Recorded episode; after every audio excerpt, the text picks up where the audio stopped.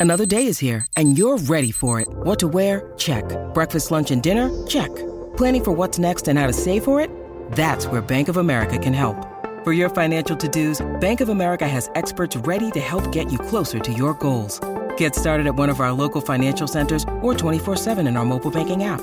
Find a location near you at bankofamerica.com slash talk to us. What would you like the power to do? Mobile banking requires downloading the app and is only available for select devices. Message and data rates may apply. Bank of America and a member FDIC. At Evernorth Health Services, we believe costs shouldn't get in the way of life-changing care. And we're doing everything in our power to make it possible. Behavioral health solutions that also keep your projections at their best? It's possible. Pharmacy benefits that benefit your bottom line? It's possible. Complex specialty care that cares about your ROI? It's possible. Because we're already doing it. All while saving businesses billions. That's Wonder made possible. Learn more at evernorth.com/wonder. Ryan Reynolds here from Mint Mobile. With the price of just about everything going up during inflation, we thought we'd bring our prices down. So to help us, we brought in a reverse auctioneer, which is apparently a thing. Mint Mobile unlimited premium wireless. Ready to get 30, 30, bit to get 30, bit to get 20, 20, 20, bit to get 20, 20, bit to get 15, 15, 15, 15 just 15 bucks a month. So, Give it a try at mintmobile.com slash switch.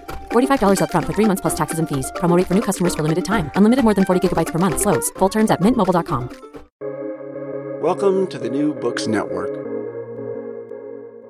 Welcome to New Books in Critical Theory. It's a podcast that's part of the New Books Network. On this episode, I'm talking to Neil Lee about innovation for the masses, how to share the benefits of the high tech economy. Uh, so, welcome to the podcast. Thank you for having me. Uh, this is, I mean, it's an incredibly interesting book. Um, you know, a- a- absolutely fascinating. But I think it's incredibly important and really sort of of the moment. Um, it's a book that tries to get to grips with, uh, I suppose, kind of like how we do modern economies in, in a variety of, of different ways. And it, it's a question that I think is pressing right all over the world, basically, irrespective of the kind of economy or society in, in which we live. So that scale of sort of ambition, um, I think, is, is is quite incredible, and I, and I do think the book delivers in a variety of ways. But if the ambition is kind of global, the book starts with a lovely kind of local story, I think, and, and it's a local story that really illustrates all of the um, kind of paradoxes and nuances that the book tries to bring to the study of economies and, and in particular innovation.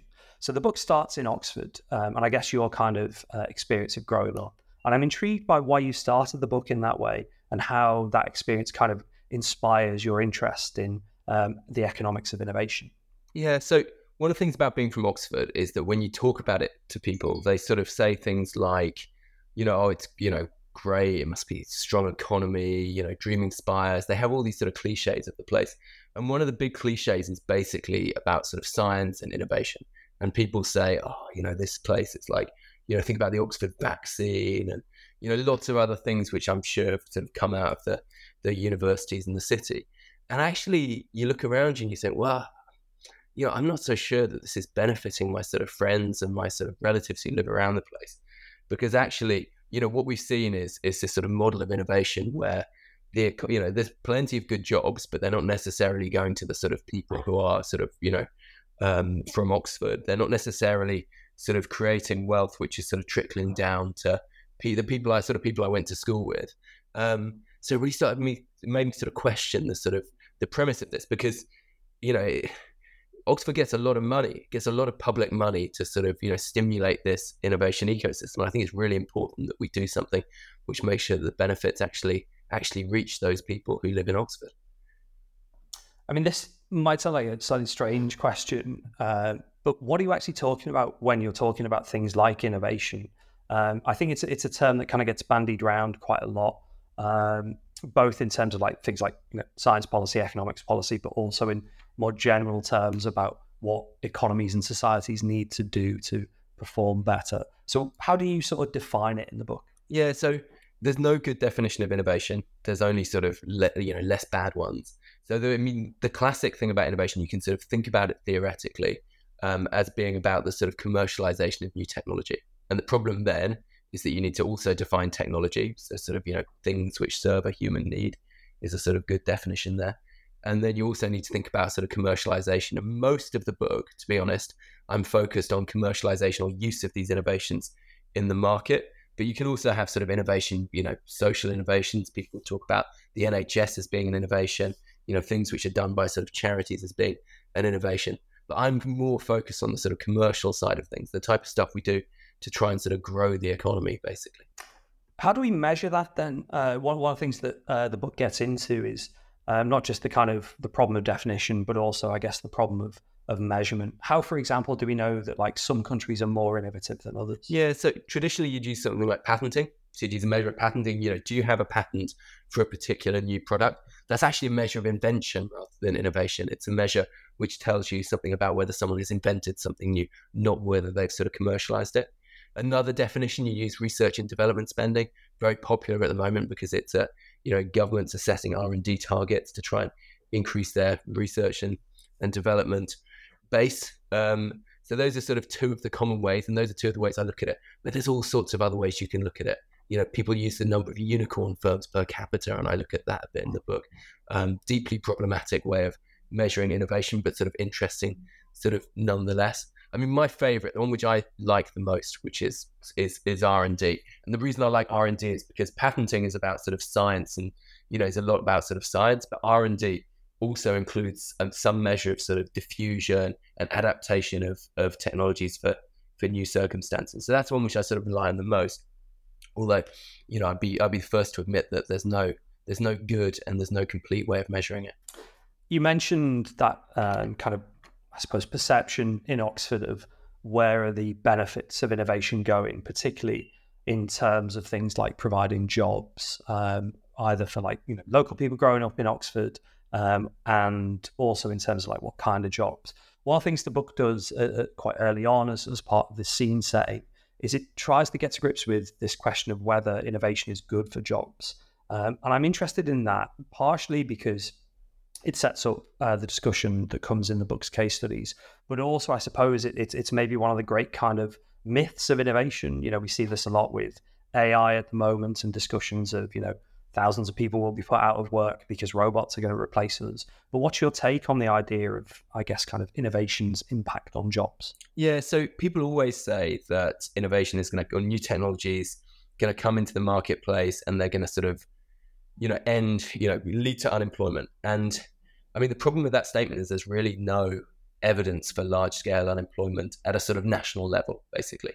We do know that where you have innovations, they can often create sort of um, unemployment at a sort of local level. You know, if you think about, um, you know, some sort of technological shift which changes automotive manufacturing, and the, you know, it's quite easy to see examples where that's sort of cost people jobs in a in a particular area. But overall, if you look at the sort of long span of of sort of human history. Incomes have been rising. Um, unemployment has been, you know, ebbs and flows, but sort of no massive trend upwards. Unemployment rate tends to be more determined by sort of social features rather than sort of the rate of sort of technological change. So it's not that nothing's happening. It's just it's probably not leading to sort of unemployment. So there are a few things which are clearly happening, though, right? Which is that you know the economy is always changing. We talk about technological change, and it's not like one big thing which happens. It's not like an innovation and that's the only thing which happens. Instead, it's better to think about sort of labour markets as being buffeted by sort of continual waves of change, which are continually sort of, you know, changing the tasks which people do um, and the type of jobs which people do. So, like, you know, I'm an academic, obviously, you know, 50 years ago, my understanding was that academics had people doing, people typing letters for them and stuff like that. That clearly doesn't happen what anymore, and what at least doesn't happen to me. It might happen to you, Dave. With the um, but but now, so, so what's happened essentially is that the tasks which I perform as an academic have changed. Um, that can be good, it can be bad, but it's not. It's it's it's been a sort of process of change. It's been a process of the job evolving rather than process of the job sort of declining um, overall. And of course, there are some examples of jobs which are which no longer exist. There are some, you know, there's very few people working in telephone exchanges, for example. Um, but most of the time the story is one of sort of evolution. So jobs evolve over time. Now the question, which you sort of led with, which I, you know, the question is whether AI is going to be different. Um, is AI going to come for a, a different sort of job? And you know, I'm, I'm sort of open that it might. You know, I'm sure it's going to have a sort of profound and important impact. But given what we know from the last waves of technological change, is it going to lead to widespread unemployment? I'm not so sure. Um, at least not in the sort of you know short term. Instead, what's likely to happen is that the economy will adapt. At least that's my take for now. Until you know, 20 years time, you could be it could be a, an AI system interviewing another AI system, but you know, I, I, don't think that's likely to happen for a while. I mean, on that, the, the kind of key question is, I guess, one of, of sort of uh, equity and, and why I'd think of as kind of one of inequality. And one of the things the book does, uh, both as a kind of framing device, but also this question of, of equity runs actually throughout the book, is tries to say that I guess the sort of proceeds of innovation are shared depending on the kinds of what would I say, kind of models that countries have, and, and you've got these four, uh, I guess, kind of clubs uh, of countries based on uh, the relationship between equity and innovation. What, what are the four, and I, and I suppose, kind of, what lessons have the four different um, sets of countries got in terms of how innovation impacts on economy and society? Yeah, so first of all, I mean, I sort of I use this as like a sort of analytical device, I guess, which doesn't you know, it's like an imper- all these categorizations are sort of imperfect. But in this, you know, I basically divide the world up into sort of, or the advanced world into sort of four clubs, as it were. So ones which are pretty, not very innovative, um, but relative, but where a large share of the income goes to people who are on relatively lower incomes. So less innovative, relatively unequal places might include somewhere like Greece, for example, sort of is in there. Sometimes you might put, um, you know, some of the sort of Turkey sometimes goes in there, some sort of Latin American countries. Um, you've got this sort of group of countries which are sort of relatively more equal, but not that innovative. So places like, you know, these tend to be European, Czech Republic, Hungary. Um, but then the places which I think are most interesting, the places which combine where you have like high levels of um, innovation, but high levels of inequality. So United States is like always in this category. Israel, pretty, you know, pretty much in this category, depending on how you measure it with obvious sort of you know very difficult um, political reasons behind that as well. Um, but the, for me, the focus in this, you know, the reason for sort of coming up with this sort of categorization is to sort of identify like a set of countries which manage to combine a sort of high share of income going to the bottom 40% or a low Gini coefficient and high levels of innovation. And you don't get a consistent picture, but you get a set of countries which are basically the Nordics. So particularly, I mean, Norway's exceptional, but you know, the, we're talking the Sweden, Finland, Denmark. Sometimes you get the low countries fall into that category, the Netherlands, Belgium. You get this sort of alpine belt of sort of, you know, capitalist countries. Switzerland's always like a really, a really, really interesting example. One of the world's most innovative countries. Um, but you know, and with its own very sort of unique system.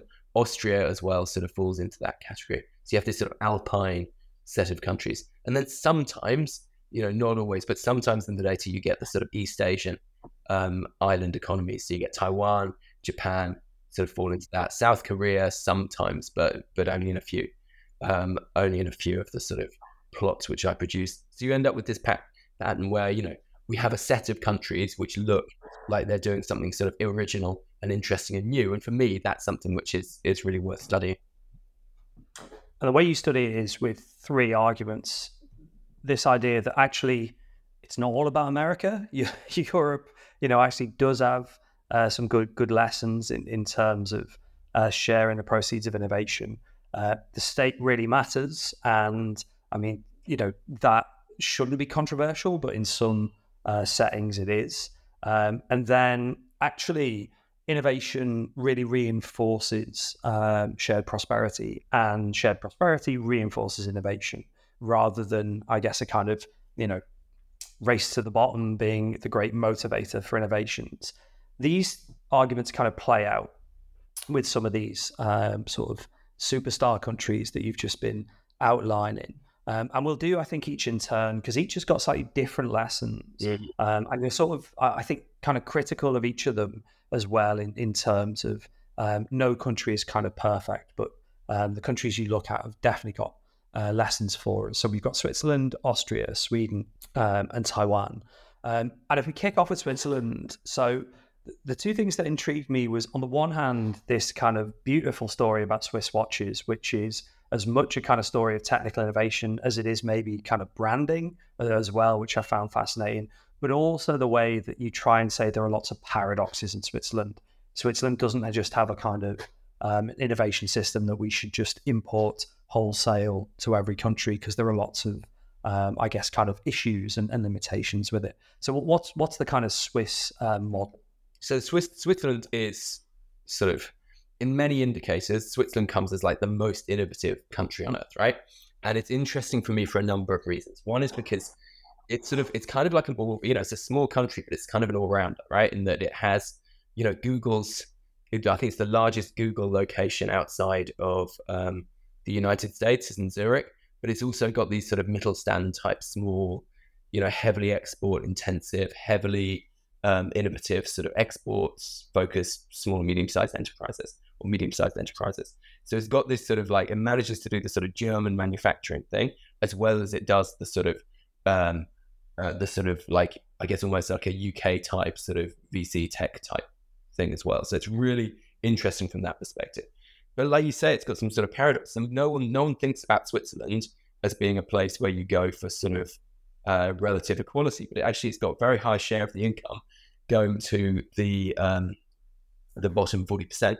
Um, and the other thing which is interesting about it as well, right, is it's like a, a lot of Swiss, Swiss model is about sort of pre-distribution. So it's about the fact that you have, um, it's not about the state taking money from the rich and giving it to the those who are less well off. It's about the state giving people in Switzerland the capacity to earn good wages themselves. It's really interesting. So that for me, certainly, it's really interesting. You know, so the wage share hasn't declined nearly as much as it has across many other OECD countries and stuff like that. And actually, you know, there's a few things which are, you know, which, which are sort of underpinning this model. A lot of it is sort of historical. You know, Switzerland has its own very unique history. You know, a lot of the sort of big Swiss companies are companies which are, you know, which have been around for sort of 300 years. But it's also got this sort of, you know, it's, it's, it's sort of held by its system in a way which sort of seems to work in a way which is like very, very unique. So we, in the UK, we talk a lot about policy churn. So we have huge amounts of policy churn. And one of the things which was really interesting about interviewing Swiss policymakers was, first of all, they weren't that interested in fads. They weren't, you know, everywhere else is trying to do missions and stuff like that. The Swiss policymakers were like, well, look, things going really well here why would we possibly think about taking this on when we can sort of, you know, continue with how things are going? Second thing was there's a sort of ruthlessness to the policymakers in that, you know, I talked about, um, you know, we talk, I talk a lot about the vocational education system in Switzerland, which is like hugely important in that sort of, um, in innovation. I interviewed sort of big multinational firms who just said the vocational education system is really, really important there. And the, you know, one of the things about that is that they are absolutely ruthless in terms of telling people when they are able to do when they're able to study stuff essentially. So you know if you're a swiss youth who wants an apprenticeship you can only do the apprenticeship if the if there is a company which is willing to give you a job. And this aligns you know business business needs with the sort of education system really really clearly. And then the third thing which i thought was really interesting about switzerland is there's like a sort of high trust sort of devolution thing. So you interview you know i interviewed sort of senior policymakers in the federal government and they'd be like, "Well, I think Zurich's doing this. I've got no idea what Geneva's doing because that's a you know that's not really my problem. You know, I'm only going to be interested if they start looking like they're doing really badly." So this Swiss model is like yeah, very very interesting, um, and you know I think very very unique as well. Should we all move to Switzerland? Like, what are the uh, what are the downsides though? Okay, so like there's there's some sort of big downsides. So first of all, can you could you have like a large Switzerland? Is I think an interesting question. It's like nine million people. It's right next to Germany um, and France. So it's sort of got its own, you know, so that's a big sort of, you know, big problem. I think it's not a great place for, you know, there's a lot of measures it doesn't do nearly so well. So like one, you know, if I was you, Dave, one, one of my critiques of this book would be that I don't, you know, I don't have a great treatment of um, gender inequality and I don't have a great treatment of sort of, you know, ethnic and racial inequality. Um, so both of those things are sort of like, you know, I'd be you know, it's, it's a it's a big picture book. You know, I, I, think those are both things which are worthy of study, and I've actually done you know papers on both um, recently. But you know, so I think but those are both problems in Switzerland. There's still places in Switzerland where it's very very normal for you know kids to go to go from go back from school to um, the house at lunchtime. This like restrains you know mothers' working patterns, stuff like that. So there's lots of sort of you know bad things there, and then the other things, of course, the Swiss are kind of like kind of precious about their model for you know for good reason. It's a really nice place. It's obviously very expensive, but you know there's quite strong. It's you know you, one of the things which people say is it's not always a you know with even though they're very welcoming to me, but it's it's not always a welcoming place um, if you want to go there because they kind of want you to sort of show some commitment to Switzerland before you get a residency or are able to buy a house or you know live there for the long term. So a really interesting place. When you need mealtime inspiration, it's worth shopping Kroger, where you'll find over 30,000 mouthwatering choices that excite your inner foodie. And no matter what tasty choice you make, you'll enjoy our everyday low prices, plus extra ways to save, like digital coupons worth over $600 each week. You can also save up to $1 off per gallon at the pump with fuel points. More savings and more inspiring flavors make shopping Kroger worth it every time. Kroger, fresh for everyone. Fuel restrictions apply. So, what about Austria? You know, sort of relatively uh, close to Switzerland, but uh, in some ways, not a completely different story, but a really kind of distinctive and different story. One which, um, as I read the chapter, I was kind of struck by. This might be a case study in if you'd like to do almost sort of industrial innovation and development, Austria might be the place to look. Yeah, so Austria is an example of industrial policy, basically. You know, Austria, so they started off in a you know, they basically saw an opportunity. They had a lot of a lot of um, of good heavy industry, which is very heavily linked into the state, um, which was relatively low tech. They were going to join the European Union, and they could see that sort of Eastern Europe was sort of booming as a market. And what they did was there was a sort of realization that they could not compete on price, and so they had to compete on quality. And then the essentially the bureaucrats were given a task by um, Schussel, who's the old um, uh, chancellor, who basically said, you know, we want you guys to focus on R and D, and this became the sort of consensus. It's like an R and D consensus. And so they had a over a, a, period of sort of 20 years, they had the largest increase in R&D spending of any OECD country, bar South Korea. A lot of this was focused in existing firms in normally non-R&D intensive industries. And the result was like, you know, whereas we saw, you know, we're seeing decline in our steel sector in the UK, you know, as we speak, Whereas in Austria, that didn't happen. And part of this, and this wasn't sort of like a, it's ironic, it definitely wasn't a sort of Austrian School of Economics type story. It was much more about partnership, about industrial policy, and partly also about luck. You know, they were in, in they were in the right place at the right time, but they also had the right policy. And again, did they do anything wrong? Are there any um, limits to Austria's kind of lucky industrial policy? I mean, Austria has some real governance problems, right? I mean, the civil servants I spoke to were like, you know, who I interviewed were like very, very sharp and very, very open about the sort of the limitations of that. And then the second thing, so about the limitations of some of the sort of Austrian model of governance, corruption at sort of relatively high levels, stuff like that. But then the other thing is like, you know, every single Austrian policymaker I interviewed for this book, every single one said they didn't have enough venture capital and like part of me is like, well, why do you need venture capital? You're like 20% richer than we are. We've got loads of venture capital. But then I think what they really meant was that there is a real concern that the Austrian model needs to continue adapting and they're not necessarily clear where it adapts adapts to next.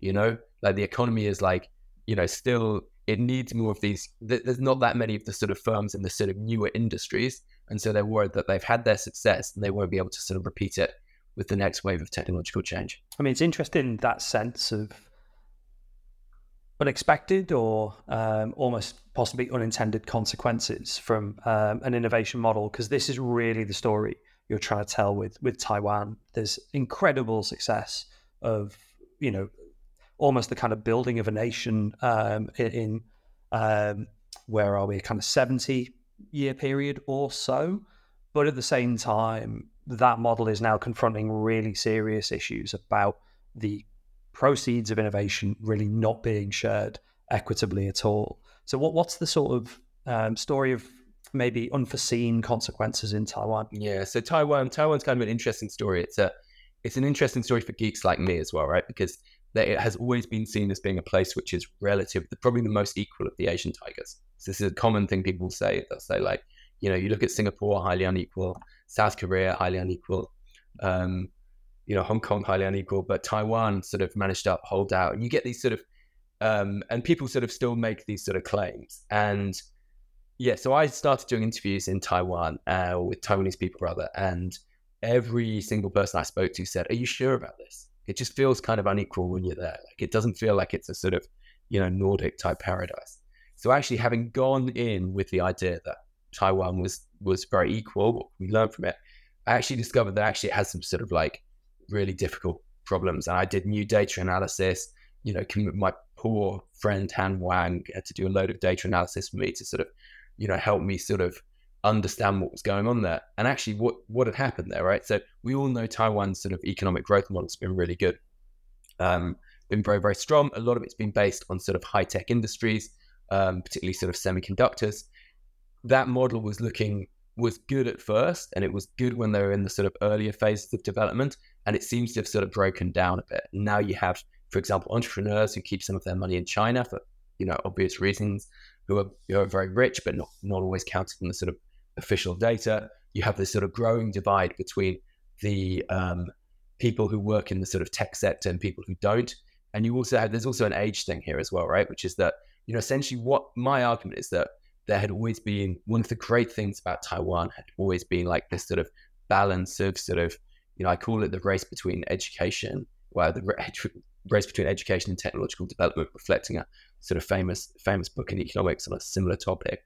And but basically, you know, what happened was that sort of, you know, race started to be won by technology. So, you know, the educational system couldn't quite manage to sort of match up with everything else. And it's kind of a sort of an example of sort of bad inequality. Question is, I mean, if you listen to sort of, you know, the senior Taiwanese politicians, now they're saying one of the things they need to focus on is um, sort of some sort of making sure that the benefits of that sort of enormous success in, in tech sort of somehow trickles down. So there's some sort of question about whether they'll be able to do that.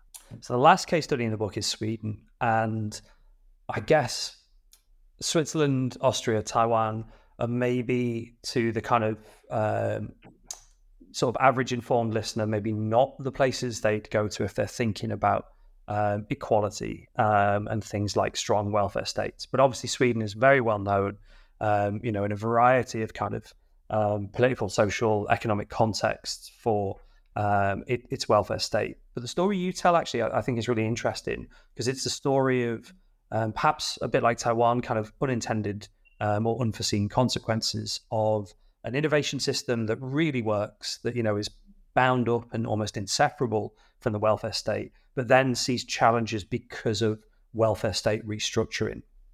And it's interesting to know, I, I guess, not just the story of Sweden, but I suppose what lessons Sweden might have if countries are in the middle of questions about could we have a different welfare state, would having a different welfare state do more to promote innovation? Yeah, so I mean, like Sweden's really a sort of I mean, for me, it's a it's a great case study because it's got, you know, we look on it as this sort of, you know, so basically, you know, one of the sort of things I look at in the book is the idea that the US is like the technological leader in like digital tech firms. So you know, your Facebook, your, or whatever it's called now, Meta, all of these sort of different, um, you know, Google, all of these sort of big tech firms, you know, the, most of them have come out of the United States, but there's one place in Europe which is really good at them as well, and that's Sweden. And actually, in the 90s and, and 2000s, people were saying that Sweden's innovation model was like done. It wouldn't be able to compete. It wouldn't be able to make these sort of like jumps into new radical tech, such as the sort of ones which I talk about um, people in Austria being sort of concerned about not being able to. And if you look at it, there's a, there's a, a couple of things which drove this sort of Swedish success. One, is, you know, one is people going to Silicon Valley and coming back and bringing their sort of knowledge. But one of the things which which comes out quite clearly is that you know these are multinational firms. They need to attract people to Sweden and particularly to Stockholm. Um, and one of the things they, you know, when I interviewed firms, when I interviewed firms in digital tech, they basically said, look, one of the things which really benefits us here is that you can move in and you know the schools are good, you know the housing's pretty good, and stuff like that. But again, like with Taiwan, there are these sort of like challenges to the model. I mean, we know that Sweden's sort of troubled with, um, you know, got some problems with um, sort of migrant integration at the moment. We know that there's a sort of you know economic challenges, but it it does it's it's one of the few places in Europe which really manages to be succeeding in sort of radical tech, and it's the thing for me is that you know there's a sort of like Silicon Valley libertarianism which people talk about. You know, you know, make it yourself and all you know pull yourself up by the bootstraps. But actually, Sweden shows that actually you can be very successful in digital tech with a strong welfare state, which brings up um, brings up incomes for other people. I mean, it's an obvious point in a way, right? Is that you know if you get rich, you can have afford a welfare state which brings up living standards for other people. It's very different to the sort of Swiss model, which is looking much less welfare statey, but it's um, it's a sort of an interesting way of, of sharing the benefits of, of innovation. But what are they doing in terms of, I guess, the kind of the downsides um, of the system they they've got, particularly, and I think this is a, a really great distinction you, you draw in that chapter about effectively kind of rising wealth inequalities. So rather than you know looking at people's paychecks and saying this is quite an equal society, they're grappling with the fact that some people are very wealthy now compared to the rest of the population. Yeah. So actually, I mean, it's not even just now. So you know, Swedish history has been marked by sort of essentially large dynasties of you know often industrialists who are you know who are important to Swedish life. You know, it's not a big country, um, but these people who are very important to Swedish life and are um, essentially offering, you know, benefit from the sort of technological success of the country. Now, the key thing is that these have always been sort of relatively. I mean, so uh, Marcus Grilic, uh, Lund sometimes calls them sort of patriotic capital. You know, this is people who are sort of staying around and, and keeping sort of circulating the money in the local area. And actually, you know, part of this is you, and you can sort of see this sort of thing developing with the sort of tech firms as well, right? Which is that you know, in, in this in Silicon Valley, you have people who set up successful tech firms and then become angel investors or invest in VC, and then sort of you know that creates more firms. You can see sort of similar dynamics operating in Sweden as well, where sort of you know the the people who founded Spotify are sort of helping to you know helping to found and sort of mentor and fund the next generation of of Swedish sort of firms. So yeah, so essentially, you know, Sweden the, the model's adapting and it's sort of slightly challenged as having to adapt um, it's not like they have sort of high marginal tax rates um, like they used to, or they don't have quite such high marginal tax rates as they used to. Um, but the, it does have to be tolerant of this high levels of wealth inequality, like high levels of wealth inequality, both at the very top, but also from you know people in the middle income who um, who don't necessarily need to save for for um, for retirement because the welfare state is there for them.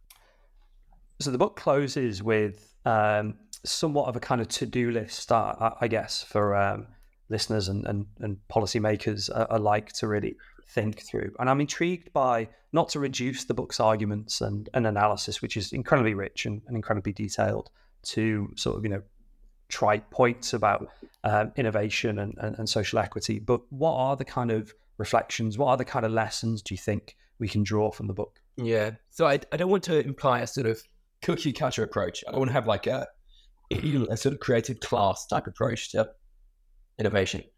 But I do think there's three things which are really important. Um, the first is that you know these countries that have generative institutions. This is the phrase used by David Soskice. You know, generative institutions being the institutions which help you create innovation in the first place. It's everything from sort of leading firms, universities, research labs. But then the other things they do is they also have diffusive institutions. So this is the idea that you have institutions which are good at helping diffuse the benefits or diffuse innovation into other firms. So in Switzerland's a great example here. You know, they have universities of applied science, which don't do like leading edge, world leading research. They do applied research for local firms. And they have networks of local firms who sort of talk to each other and engage about sort of technology how they can incorporate it. And that be through into productivity. Vocational education is another good example here. But then the final thing, I think the point which is clear, particularly from the Swedish case, but also the Austrian case and the Swiss case it, is that you need some sort of welfare state, some structure of sort of either it's welfare state or sort of labor market institutions, which mean that you're sort of, you know, it's not just a sort of capitalist free for all, that you're sort of redistributing um, from the people who, who sort of do well from innovation and making sure that the benefits are to share. I'd said earlier that the book is incredibly rich and has got you know so much going on. I mean, you, have talked actually about even just doing the field work across the four countries is, is, a huge achievement.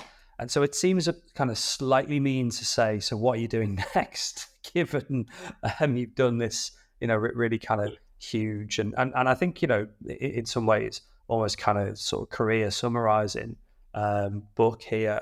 But where do you go next with this? I mean, it strikes me that this question of kind of innovation and social equity is going to be a long running um, and in some ways kind of um, almost lifetime's work of, of uh, a research agenda really and something you can certainly come back to you know almost every year but but certainly every three or four years or have you kind of settled accounts with questions of innovation and are you moving on to something uh, different next? Yeah, I mean, I have to be honest, I don't really know. I mean, I sort of, having written this book, it sort of opens up, it sort of opened up quite a lot of things for me, which I think are interesting. I mean, look, so the most interesting thing for me about writing this book was this notion of sort of pre-distribution, like the Swiss model. Like, how do you? So this is something which, like, Ed, Miliband was interested in quite a long time ago. But the Swiss model of, you know, which combines innovation, which combines like, you know, razor sharp capitalist edge, but also manages to share the benefits. I think that's really, you know, I think that's probably where I'll be sort of focusing my time. Probably, hopefully, also managing to spend quite a lot of time in Switzerland.